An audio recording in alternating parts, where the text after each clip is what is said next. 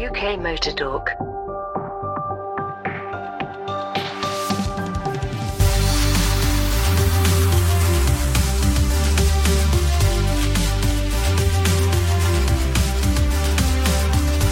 Hello, everyone. We are back, and the gang's all here this week. Hi, everyone. I'm Mike. And I'm Jim. Good evening. And uh, contrary to uh, reports by David last week, I am sadly now with us, as opposed to no longer with us, which is uh, very good. Reports of my death Resurrected. greatly exaggerated. No known as Lazarus Baxter.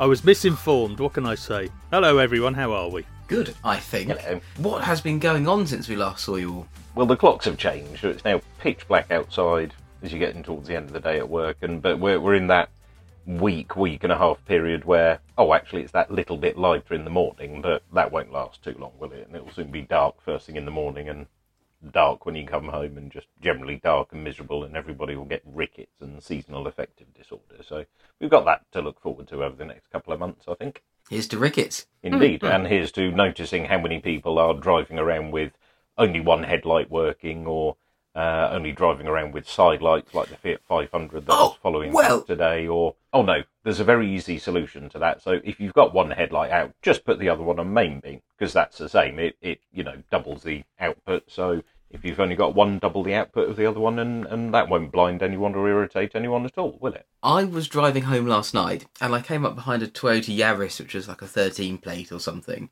and predictably with a, an older lady driving, and she didn't have any lights on.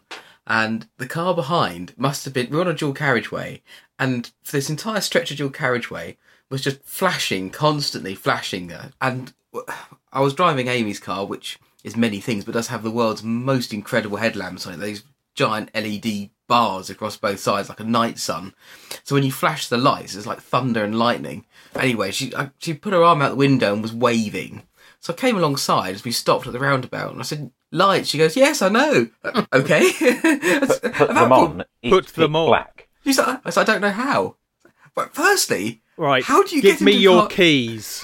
yes. This is the point when she then carried on her journey. You think, wouldn't you at least have like oh the hazard light buttons? That's the big the big triangle. There's there's if nothing else, that's always lit up. Press that button, pull over or something, till you can put your lights on. It's like it's on the end of your indicators. It's on the end of your indicators. She's like, oh right, thanks. Didn't turn them on. this is terrifying. Well, it's like how many people do you see? We've, I mean, a number of times we've mentioned this, but how many people do you get who are driving along, blinding everybody at night because they've still got the DRLs on at the front, but absolutely sod all at the back. Yeah. So the back of the car is absolutely blank. But oh yeah, Invisible. well my dash, my dasher's lit up and the front's all bright and I can see where I'm going. It's just there's just sheer ineptitude. Nobody knows what they're doing. They the hmm. driving test should be just far more stringent. God, again, we've had the conversation. But when when did it become a thing by manufacturers that will have the dashboard lit up all the time? Because it Yes. was always a reasonable indication that if it was too dark to be able to see the dashboard, you needed to put some lights on, and that was Yeah. always a very good indicator that put your lights on because you can't see your dashboard. And what's really Exactly. irritating in Amy's car is that you don't know if the lights are on because it lights up on the actual rotary dial switch jobby, which is in that bit you can't see to the right of the steering wheel. You know, the steering wheel's completely in your eye line of seeing the useful bit, the useful dial. So on there, it tells you if it's got the side lights or dip beams on or whatever. No idea. I'm afraid you assume that most people actually look at their dashboard. My experience is that they don't anyway. You know, if Mm. when they Well, this ru- is when, when when they run out of fuel, that's the point at which they look at their dashboard. But in terms of uh, any understanding of what's going on with the vehicle, no idea.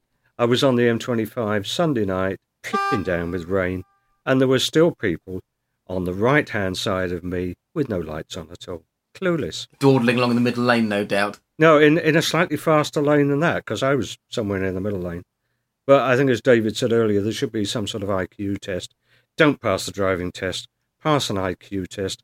Otherwise, you're not fit to drive. You're just a danger to the rest of us. Well, I don't know if it's something that's now taught when learning to drive, but certainly it's been taught. And Graham, I'm sure you will you'll remember this. But as an advanced motorist, you are taught to do a cockpit drill when you get in the car, so that you can get in any car wherever you are, whether it's right-hand drive, left-hand drive, an old one, a new one, whatever. You go through the same basic check, so you know where the major controls are. You know where you you make a point of finding out where the light switch is case in point as we're talking about now, where Yeah. the handbrake is, what the switches do, whether it's an automatic or manual. It sounds stupid, but these days, you know, what all the things do, what what are the main functions of the car that allow you to drive it safely? So putting the lights on would be one of the major things that would be tested. Are your mirrors set correctly? Can you see what's all around you? Do you know where the wipers are if it suddenly starts pissing with rain? I still do it. I mean, because I'm taught to Yeah. do it, but I think they should be teaching this to people who are learning to drive. It could very well be that they are, and if you know that that's the case, please write in and let us know. But when I was taught to drive, I don't remember it being something that went through with me. It's it just Mm. doesn't seem to happen anymore, and maybe it's uh, maybe I'm maligning driving instructors, but I think there's such a, a desire to get people through their test as rapidly as possible with as few lessons as possible that elements like that really basic stuff, as you say, David, you and I were taught uh, uh, that just doesn't seem to happen anymore. I was uh, taught to drive by a sergeant major, who was who was rather brilliant. He was a, a, pretty harsh critic. He, was like, "Right, pull over." You pull over. Do that again. And introduce you to Arthur. Like, Who's Arthur? Arthur, big accent. I'll do it right. And he was he was pretty aggressive with pretty much everything. Out the car, do some burpees, get back in the car. Right, do it properly. He was quite extreme. I mean, he was also very easily wound up, as it turned out, and liked racing people. I remember being sat next to a cavalier. I think I've said this before, and uh, we were sat at the set of traffic lights. He's like, right. When we had them, we had them off the lights. And he wound down the windows. Oh, ah, you just been out by a learner. Super professional, um, but a, a, a true gent. And he always used to say to me exactly the same thing. Right, we want you few lessons as possible because if you're gone, I might get some pretty young thing instead. Fair enough. Hashtag me too, certainly unacceptable in this day and age, isn't it? That, that would upset somebody, wouldn't it? Yes, you can tell this has been a long time since I, I passed my driving test now, but But nevertheless, you, you remember those things because I do. he did he did drum that stuff into you, like it or not. That was his method. I learned to drive in the winter um, on purpose, so I could try and experience as much as I could. And I still prefer driving in the dark um, to driving in the light. 'cause There's just less people. I find it more. I just find it more relaxing driving in the dark. But he was he was a superb instructor. He got me through a test first time, and um, I remember we were going up through some really twisty country roads, and I was probably not going quite fast enough. And he was saying you need to be moving faster. And he was showing me the racing line, and he said, "Right, you can do this whole thing at 60. I said, all right, okay, go on then. So he did. Went the whole way through, 60 miles an hour, straight through. There you go. Confidence in this is fine. Follow this line. Blah. He did caveat that with saying, doesn't matter if you know the road. You knew it last time you came here. You don't know what it's like now, so you do have to be careful with that. But nevertheless, taught me a lot about car control and, and, and how to abuse chavs and cavaliers. A very important life skill. If you can find I it. don't remember the last time I saw a cavalier. I was going to say, if you can find one now to race, you'd be very lucky. The nearest you get would be a, I don't know, probably a Nova, a Nova GTE or an SRI perhaps. But I doubt you'd find a Cavalier these days. See, I reckon this is going to be a bit like when you go to a show and you see the people that own Cosworths and such now, because they're all all of a certain age. I mean, no one's younger than me. Let's let's put it that way. That owns it pretty much because no one else can afford to buy them anymore. And I just wonder if there's going to be before too long a, a whole group of sixty-year-old Bazes that own the Chevalier and um, and the Nova with the baseball caps on backwards and shell suits from the uh, from the uh, early noughties. Yeah, but God well, no, not, maybe not shell suits, but still wearing black jeans and Reebok classics. I've noticed. The last time we went to a Fast Ford Yes. show, there was uh, lots of Reebok classics Yes. being worn. these are my people. I will just say this, right? Yeah, I, I, I grew up in this era of, well, it was the Max Power had a lot to answer for, didn't it? We were talking about this earlier, um, before the podcast. Actually, Jim and I, we were looking at um, a Mark II Golf, and uh, you were t- saying about you had a, a metal knob at that point, didn't you?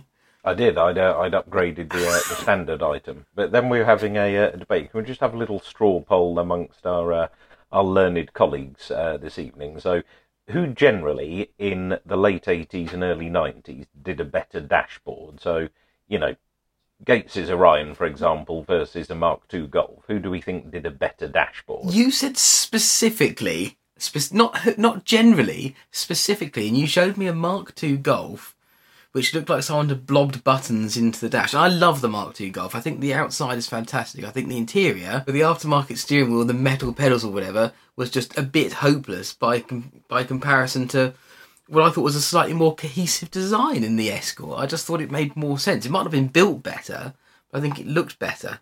I liked the outside of, of the Golf, and I, I like them when they have the proper sort of four spokey steering wheel type affair and have the you know the golf ball gear knob. I think that's great. But the dashboard looks like someone sneezed. It was quite a nicely made car because we, we had a Golf. Well, my parents had a Golf. It was a Mark II, and it felt like it had been you know the old cliche of sort of machined from the solid. There was no way that thing was ever going to fall apart, and all the buttons were where you'd want them, high up, out of the way, easy easy reach again within line of sight. You weren't fumbling around down near the gear lever trying to turn the heat up or down. It was directly. Hey, some of the best nights of my early years that was fumbling around down by the gear lever.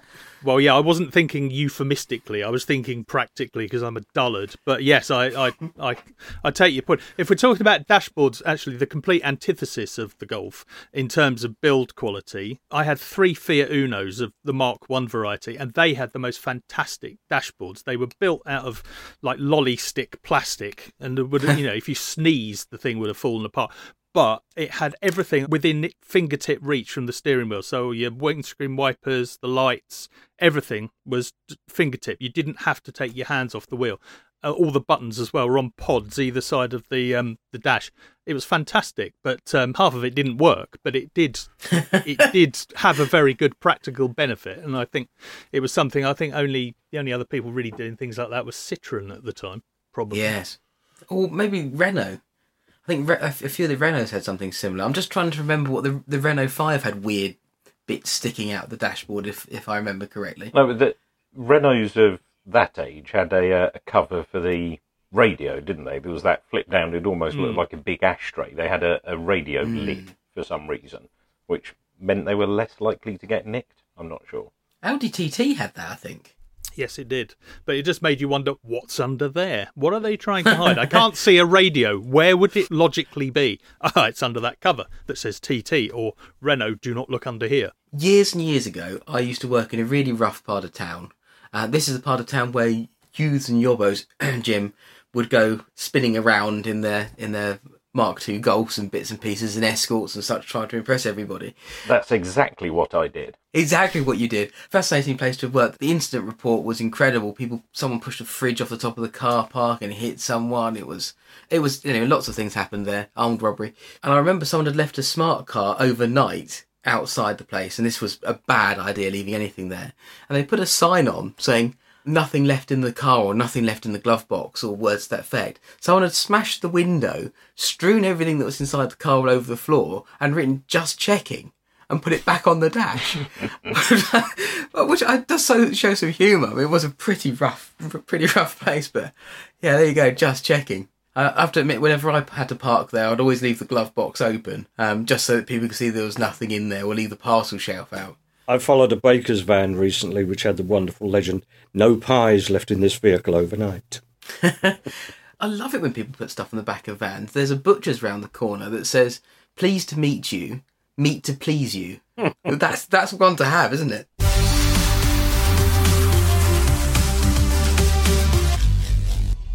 As anyone who travels the length and breadth of the UK will know, smart motorways, so called, are becoming they're becoming far more of a regular feature, whether or not we like them. And I think it's safe to assume that most of us here are not fans, for the uh, obvious reason that they are very, very dangerous, ill-considered, and badly thought out, and all the, all of the above. Um, well, a campaign to try and get them at least paused and to get some more much needed research done on the effect of them uh, has been taken to Parliament this week. Uh, campaigners carried 38 cardboard coffins to Parliament Square to demand a ban on the all lane running motorways.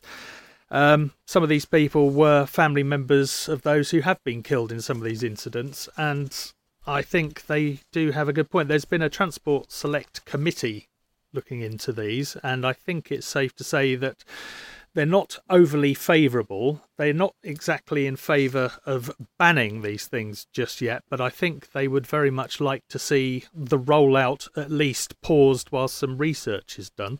Just to um, throw some balance on it, it's not the the smart motorway aspect of it. So the variable speed limit when it first came out, I think was was quite clearly a bit of a disaster, and it took them a while to get the algorithm working with the cameras and the speed and how much do you need to speed up and slow down. Because one one thing I will say is that Zoom has told me I'm about to raise my hand for some reason, uh, and the other thing that I will say is it's a rare occurrence these days where you actually need to physically come to a complete stop because of traffic on a motorway. You know, it used to be back in the day you'd have you'd have a hold up because somebody had broken down or had an accident, so everybody was driving past slowly, pointing and laughing, or wait to traffic or whatever it was, and you had that concertina effect where everybody slows down a bit too much. That generally doesn't happen. You might have a few miles of 40, 50, 60, 40, 30, but at least you keep going. I, I actually think that's quite reasonable, and when it works, it works well, and, and it keeps your average speed somewhere where it needs to be. But I think the Yep. the petitions and the general campaign is is yeah, you can't have what always used to be the hard shoulder as a live lane on a motorway, and then rely on people not being. I think is is it.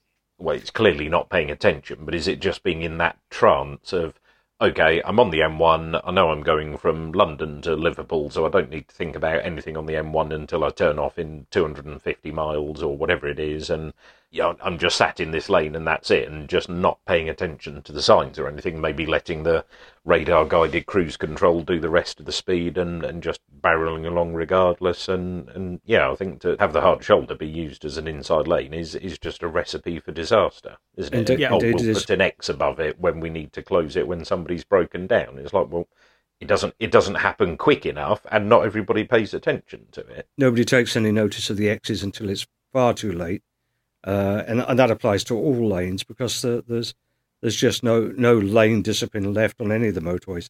I spend far too much of my time driving motorways, the M25, the M4, the M40 particularly, uh, and uh, just uh, this weekend, of, there's several things that I did notice. I heard the, the story on the on Radio Four this morning uh, of that campaign and of the uh, parliamentary committee, um, and you know basically they're suggesting a delay, a pause for thought to look at some research. I think the figure that I heard was 54 deaths in the last four years, which is is just quite frightening. The situation doesn't seem to be improving, and it, it it's a it's a political and economic decision to do these things. It has nothing to do with traffic management, and I think Highways, the agency which is pushing this more than any other, uh, is misguided. Yeah, as James rightly said, we do need to sort of point out that there is a there is a differentiation between so-called smart motorways and all lane running motorways. That there is the difference. The smart motorways in and of themselves are actually a good idea, where you still have a hard shoulder and you also have the variation in speed to keep people moving. That part of it, I think we'd all agree is a good thing. That works. But when you do away with the ability to break down and pull in safely where you are and actually make for somewhere that's away from the other three or four lanes that's moving at anything above 70 miles an hour, when you don't have that, then you're just asking for trouble and it's purely a financial thing and then you can dress it up as much as you like and say it's more efficient. And we've got all sorts of technology that detects people breaking down. Well you didn't detect 38 or 54 depending on however many it was of those did you? And yes you can accept a certain amount of attrition perhaps if you're a politician but that's 38 families who no longer have a parent a, a father a brother a sister whatever. I i think it certainly they those people deserve a pause in order to have this looked into properly and try and find a better way of working. There's a rumor that came my way that uh, that some of the breakdown services are no longer prepared to offer a service uh, on certain sections of motorway which they regard as too dangerous for their operatives.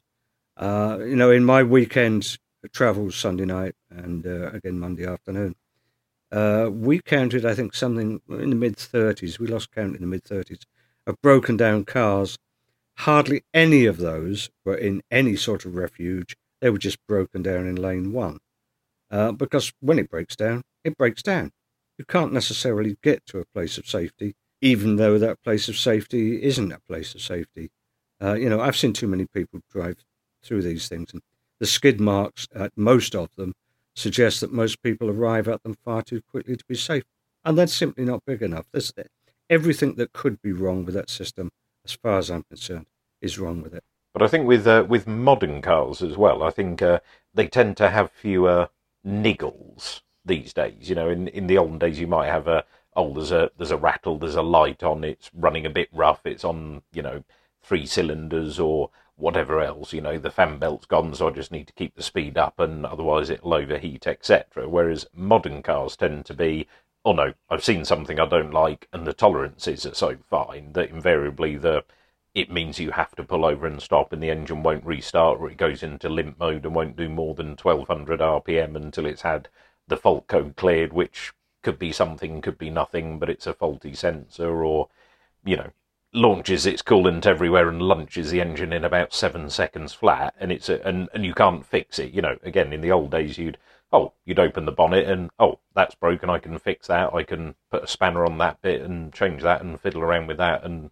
get it going again.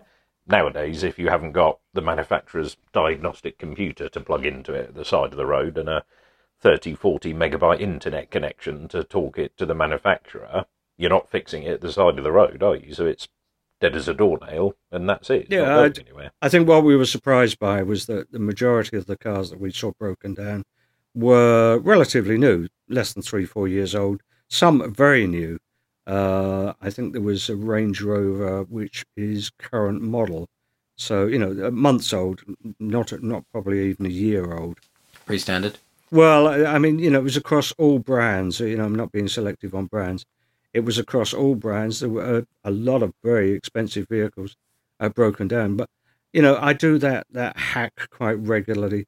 I don't think we have ever seen so many vehicles broken down uh, at the side of the road and people desperately waiting to be rescued by somebody, which does concern me if, if any of the rescue services are adopting a policy of not putting their, their own people at any form of risk, then then I, you know I think that really is frightening. Who's going to sort that mess out? Because uh, I didn't see in the five no let's, let's think about this something like five hours I spent on those two motorways I didn't see one highways agency patrol vehicle.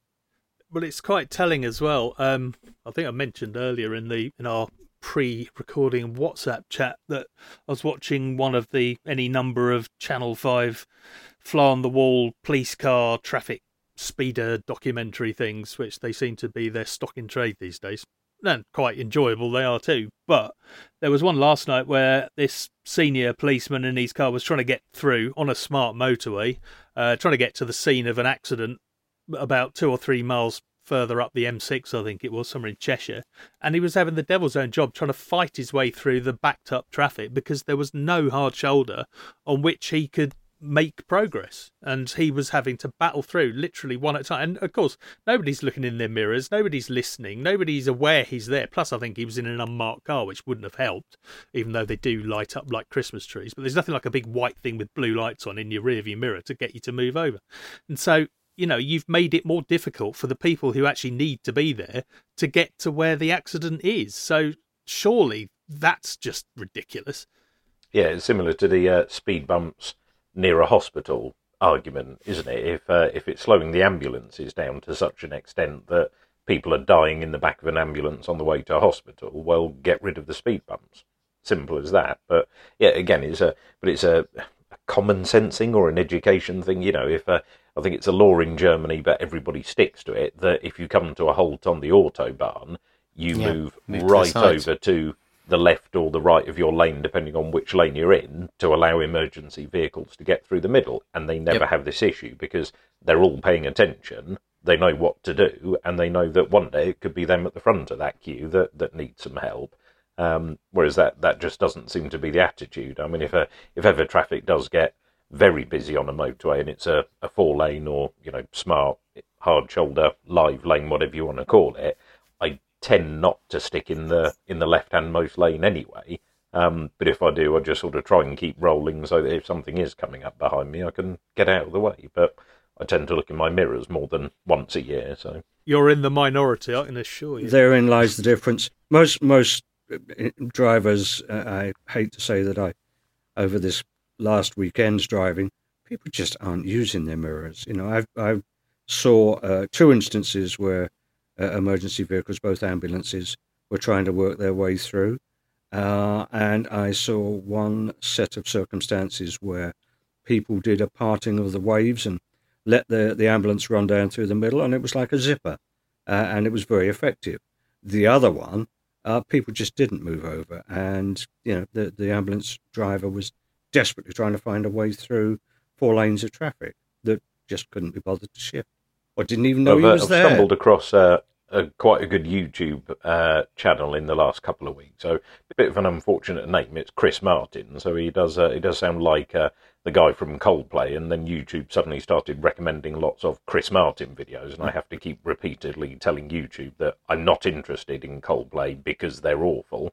But he's a, uh, a paramedic first response driver. So he's he documents and commentates on all his emergency response drives, and it's it's fascinating. But there was one that got me where he said, you know, oh, uh, you know, I lose my cool in here, and you can tell the concentration goes. And he's he's barreling along, and there's blues and twos, and you know, it's getting dark, so all the road signs are lit up like Christmas trees. You know, like so you can see him coming from miles and miles away, and somebody pulls out in front of him, so he has to swerve around them and the sum total of his, you know, near road rage, anger, and frustration with this other driver, because it's got a camera on his face as well, is.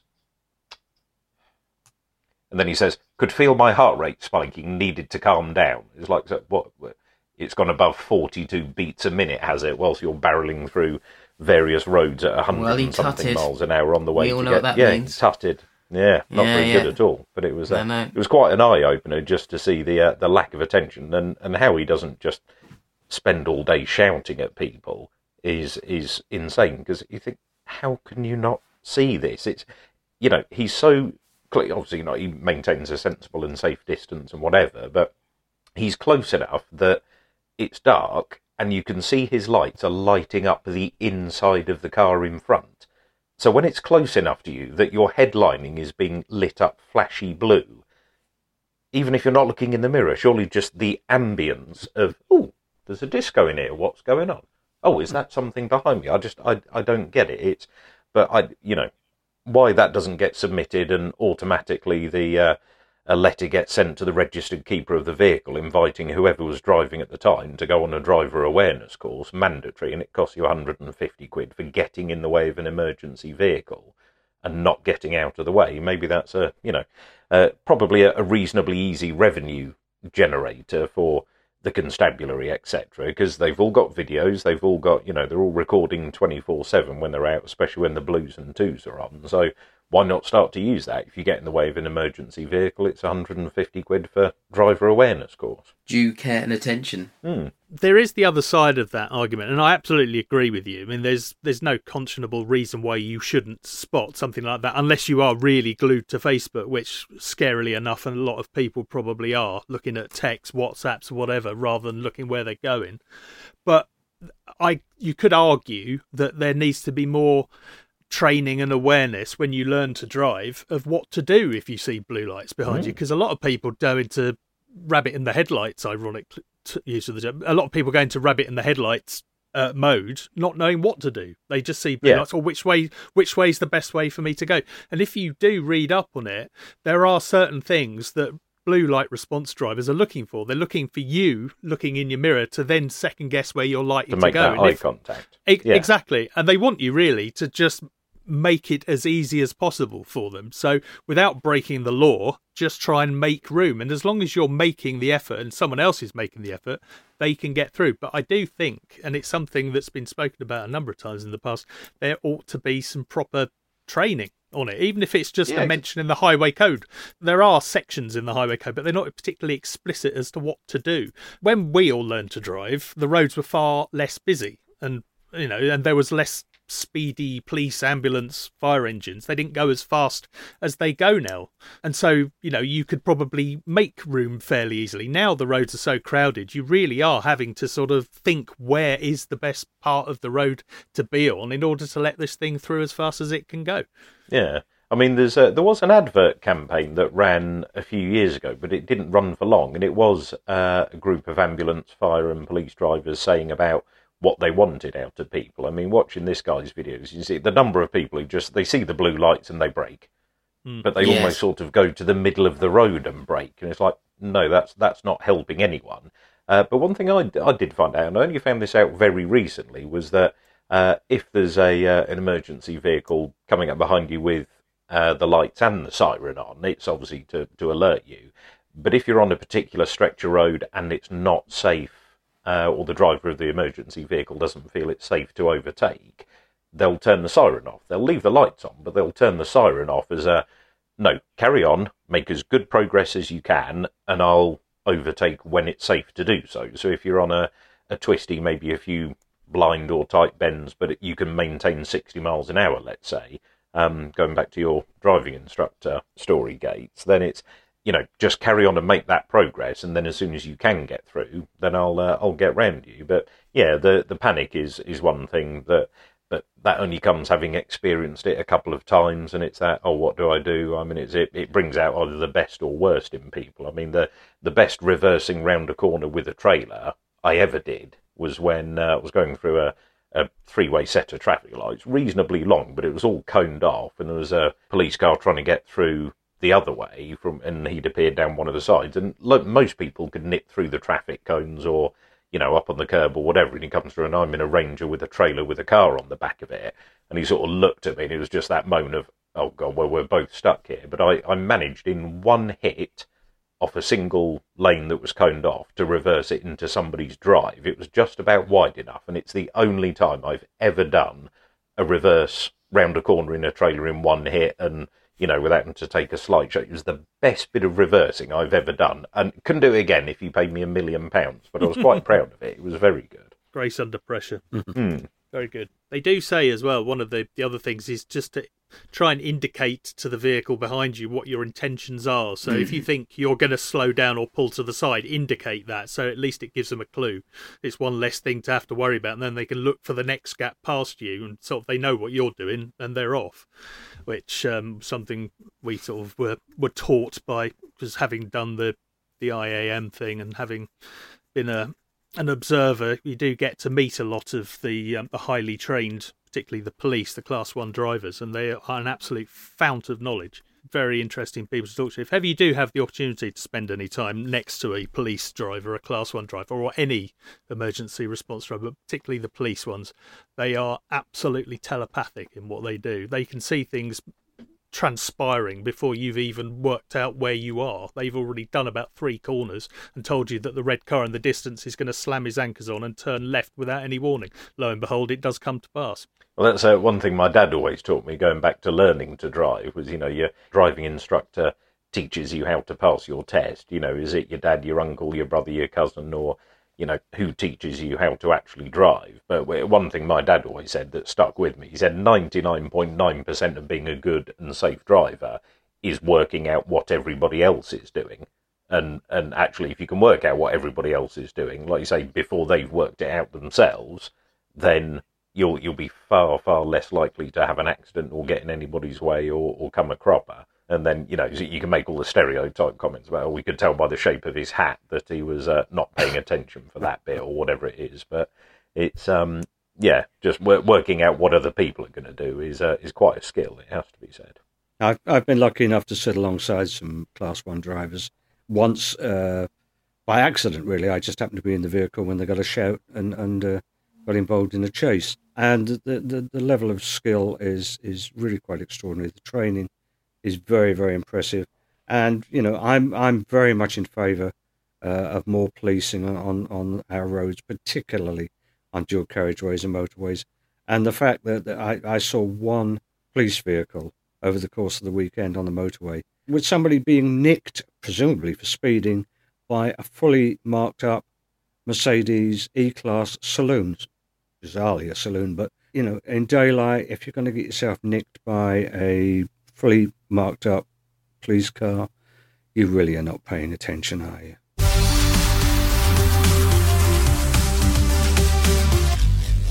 Other bits and pieces that have, have played us in the news this week, there has been a question over whether or not we'd be allowed to modify cars again in the future. And I think more about that another time. But also the ULEZ zone, the ULEZ zone, which seems to be constantly expanding or constantly restrictive. And it's a bit bizarre, isn't it? So just what's- if if you're not familiar with this, because I, I heard about this, so I googled ultra les, and I'm not sure that I found the subject that you're about to be talking about. I mean, it was very interesting, but my research got slightly sidetracked somewhat, so I'm not not hundred percent clear, if I'm honest. We should somebody uh, define the area that's involved because a lot of people would never drive in London anyway, or even dream of doing so. Uh, I regularly have to, whereas the original ULEZ area was very, very small, central London, uh, and the sort of area you would reasonably expect. It's now expanded quite dramatically. And if you are anywhere within, uh, but not including, the North Circular and the South Circular, which is uh, certainly a very, very substantial part of London, probably half to 60% the entire Greater London area is now within that ULEZ. And essentially, if your car is non compliant, then it's going to cost you £12.50 a day. And uh, it racks up quite quickly if you fail to pay it. And the, the notices are apparently already going out, even though it was only introduced a few days ago. So essentially, the numbers you need to remember are for petrol, if your car is Euro 4 or later, then you're all right. And if you're diesel, it's Euro 6. And it should be that simple. But as we're probably about to discover, and a lot of people are finding out to their cost, literally to their cost, it's not that simple because there are so many little internecine parts of the wording of the the rules and regulations that you're better off just going online. Go on the TFL website, type in your registration number, and find out whether or not you're going to be charged twelve fifty for the privilege. Bizarrely, some cars it doesn't seem to matter anyway. Some classics, they're saying, unfortunately, people are not going to be able to keep them if they live in the expanded ULEZ, ULEZ, whatever you want to call it, zone because they're too polluting. But bizarrely, other cars seem to be just fine. Yeah, because your your Mini, you can quite happily be a les. You can ultra Yes. les to your heart's content in your Mini, can't you? But the CO2 on your Mini must be about a million CO2s because the tax is about a million pounds a year. It's isn't it? crazy expensive. It's 350 quid a year to, to tax and about 130 quid a year to insure. Just A madness. pound a But- day. Yeah, it's just crazy, isn't it? It's absolutely crazy. I hadn't even thought about it like that, but yeah, you're near enough getting there now. quick math. It is. But of course, if uh, if you live within that area, I mean, it's kind of a double-edged sword. It's a good thing for you on uh, on one case because it means the emissions should, in theory, be lower where you live, so it's healthier and better for your lungs and your kids' lungs and whatever else, which is uh, is all well and good. But there's, I mean, when when it initially came out, there were a few people who's like, oh, if I pull out of my garage or driveway and turn left, I'm okay. If I turn right, then I cop the charge. Or there were people who were a road inside it. They never turned right and drove into the middle of London, but they couldn't drive to the end of their road without being in the ultra low emission zone area. So it, it cost them money just to drive off their driveway, which is a bit uh, a bit silly. But there's no there's no discount for living there anymore, is there? If uh, if you're within it, you pay it regardless. Yeah, uh, quite so. Uh, I think there's a considerable uh, lack of clarity, and apparently there have been a lot of mistakes made already as to what vehicles are and aren't uh, fully compliant. And I take David's point; it, it ought to be as simple as that. It apparently isn't. I mean, mine is a pretty old vehicle. It's probably rather more polluting than a more modern diesel, but at the same time, currently, it's compliant, which is very convenient because I have to go within the South Circular quite often uh, and park within it, which means if I parked overnight, I would have to pay it two days running. I'm in possession of a car which is probably kicking out more um, nitrous oxides than it um, really ought to be, but it's also a car that can get in and out of the uh, the ULEZ without paying the twelve pound fifty. I'm I'm also paying the thick end of three hundred and fifty quid a year for the privilege of driving this thing. It does, you know, whilst I'm very grateful that I don't have to. I mean, I don't have to go into London, so it's one of the benefits of lockdown. I'm I'm still working from home, and long may that continue because it's saving me a fortune. But where I worked, where the office was, uh, it's now moved actually through lockdown. We we don't have an office anymore. Um, it would be slap bang in the middle of the ULEZ, just the other side of the um, the South Circular, and and it does really seem a bit stupid that you can be driving around in this thing with quite a big engine that's not overly polluting, but it's it's more polluting than a lot of cars that can't get into the ULEZ. So there does need to be some clarity, as you quite rightly said. It would appear from the, the feedback I've been sort of hearing, uh, listening to a phone in program on BBC Radio London within a couple of days of it starting that, that there were problems of understanding even within the authority that's running it. And notices has been sent out to vehicles that were in fact compliant and uh, vice versa. Uh, so, you know, the, the, the, system's going to take some while to bed down. My concern is that uh, it, it, it's almost inevitable uh, that because it's in a good cause, and I think we all accept that it is, uh, but it's also an interesting revenue raiser, uh, that gradually they'll, they'll, they'll clarify all the minor details and then gradually expand outwards. And, uh, you know, when we get to the point of anything within the M25 will be considered to be uh, a, a zone, uh, life is going to get very, very expensive. Well, I mean, there's a there's a, there's a very good economic escape route from this, which is um, maybe to buy the uh, the new Range Rover because that uh, that'll be available any minute now as a plug-in hybrid, won't it? So uh, for those looking to save the twelve pounds fifty a day, uh, if you do live in the middle of London or in the ultra low zone, then for for just from ninety four thousand pounds, you could uh, you could save yourself that twelve pounds fifty a day, couldn't you? So as long as you keep the car for a period of time, then uh, it it could almost pay for itself. Free motoring, there we go. Well, the twelve fifty does soon add up, but not to ninety four grand's worth. You'd, like you say, you'd, you'd have to have the thing for a little while, wouldn't you? But then it would be a bit of a keeper. It does look like a lovely thing, the new Range Rover. It looks kind of like the old one from the front. Seven thousand six hundred days that would take uh, at ninety five grand. Let's say you've put some options on it. Um, so twenty point eight years. So that's no, that's probably not not. It's not going to last that long, is it? Let's be honest. I don't know. There's a lot of Range Rovers that seem to. I I I do like a Rangy. They are all the money. But when they revealed it, they saw the side profile first. Okay, they've changed the, the gills on the side.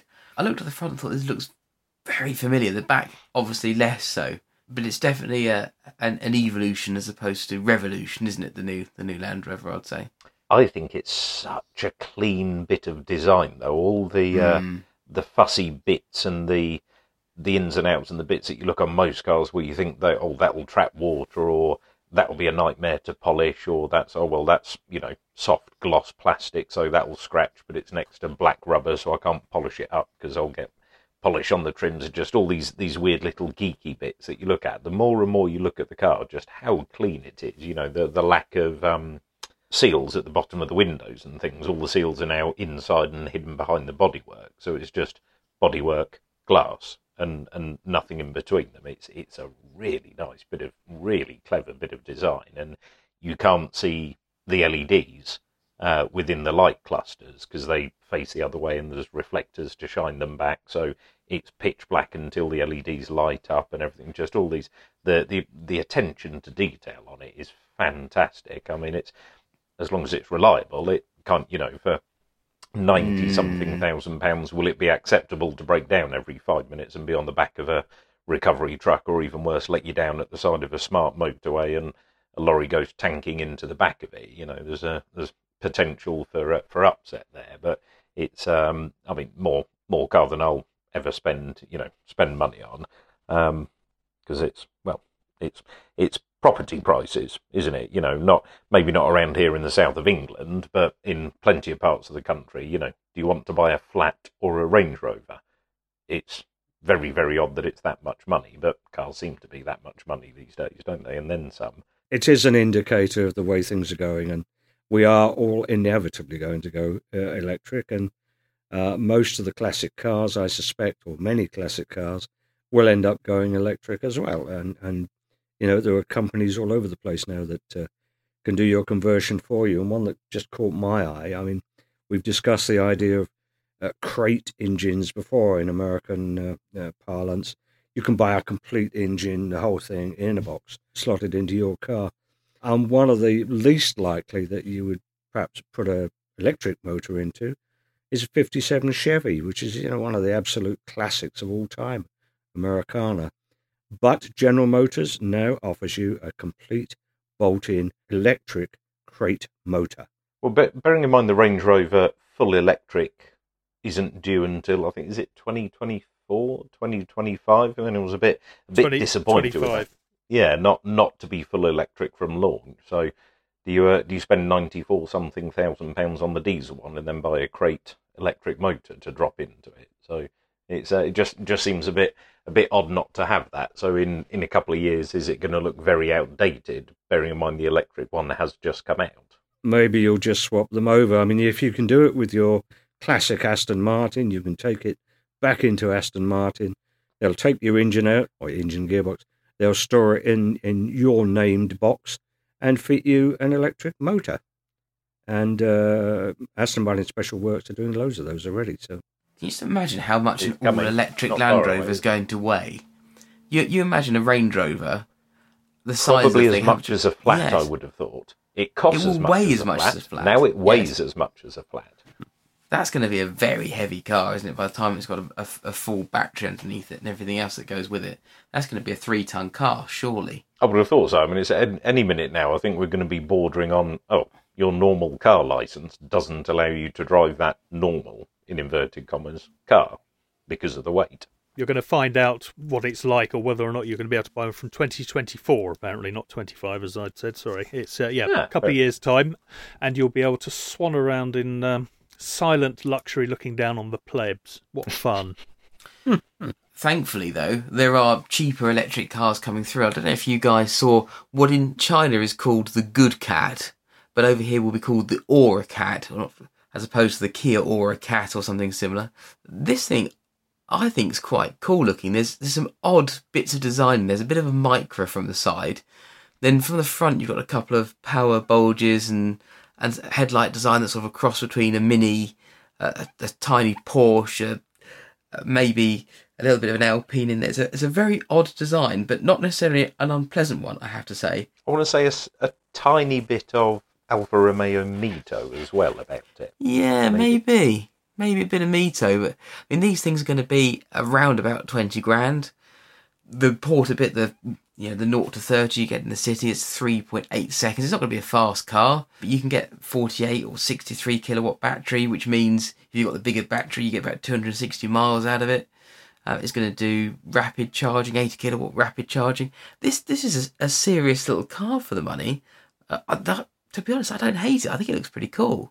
Yeah, I thought it pretty, looked like a, uh, a very nice bit of kit. I think the, the interior may be slightly spec dependent, and maybe the base ones might be a little bit too basic. So if you're going for a basic one, get a funky colour interior, so you get that two tone, you know, seats and dashboard and everything else. You can get a nice contrast going on. But the the GT version looked quite nice, and it had red trimmings and stitchings, and there's you know some fake carbon fibre bits on the outside on the GT one, so it looks jazzy, and it, it just seemed quite a sensible bit of kit with with some nice features on it. But for for the price, I think it's well, if you uh, need or want to get on board with the electric revolution, it seemed like quite a good way of doing it. I don't think you can do it much cheaper, can you? I mean, how much is an MG5? Does anyone know? Those, those are probably about the cheapest you can buy, I think, really at the moment. But that that that does seem cheap for an an all electric car. I think it looks quite nice. The, your good cat does look quite good. It's a shame they're not calling it the good cat. Was that not Bruce Willis? Good Cat. It was. it Was it Lucky Number Seven where he he the chap was called Good Cat? Have I imagined that? Uh, is this the paw, Yeah, I was paw, gonna- paw waving in a Chinese restaurant? Maybe maybe that's what they're trying to avoid anything or perhaps they're trying not to sort of do you remember sort of the the unfairly named or the rather poorly named uh, Mitsubishi Charisma which is a car seemingly lacking in any uh, perhaps they're um they're a bit worried that the thing might be writing checks it can't cash if it's breaking down all the time. You say, well, it's not a very good cat, is it? If it's permanently at the side of the road being tail-ended by Arctics on the um, all-lane running M3. But I don't know. There's obviously reasons, marketing reasons. But I think personally, the thing looks quite cool. It's Yeah, um, certainly in the color, in the color way that it's um, presented in that that press thing that you sent round. It's that sort of white and light blue. It's very airy, light, and uh, attractive to my somewhat jaded eyes these days. I think it's just being uh, being cautious of uh, the name in translation, isn't it? You know, things like the uh, the MR2 in France was MED, Merde. which, uh, which Yes. uh, obviously doesn't translate too well, and Nova in Spanish means doesn't go, etc. So I think they're maybe just uh, just being a bit cautious of that. Unless we forget the Pajero, but less said about that the better. Ah, yeah. Definitely worth a bit of a Google. If you've not seen it already, Google the Ora Cat. It's worth a bit of a look at that. Uh, hopefully, we'll get a chance to drive that in the not too distant future. Who knows?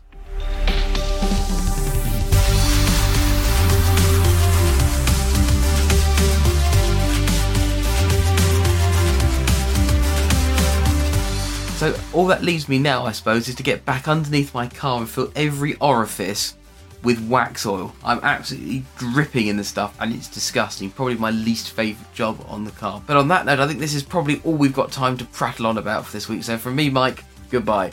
And from me, Jim, it's goodbye. Take care. And from me, Graham, it's good night and goodbye. And from me, Dave, take care. Speak to you in a couple of weeks.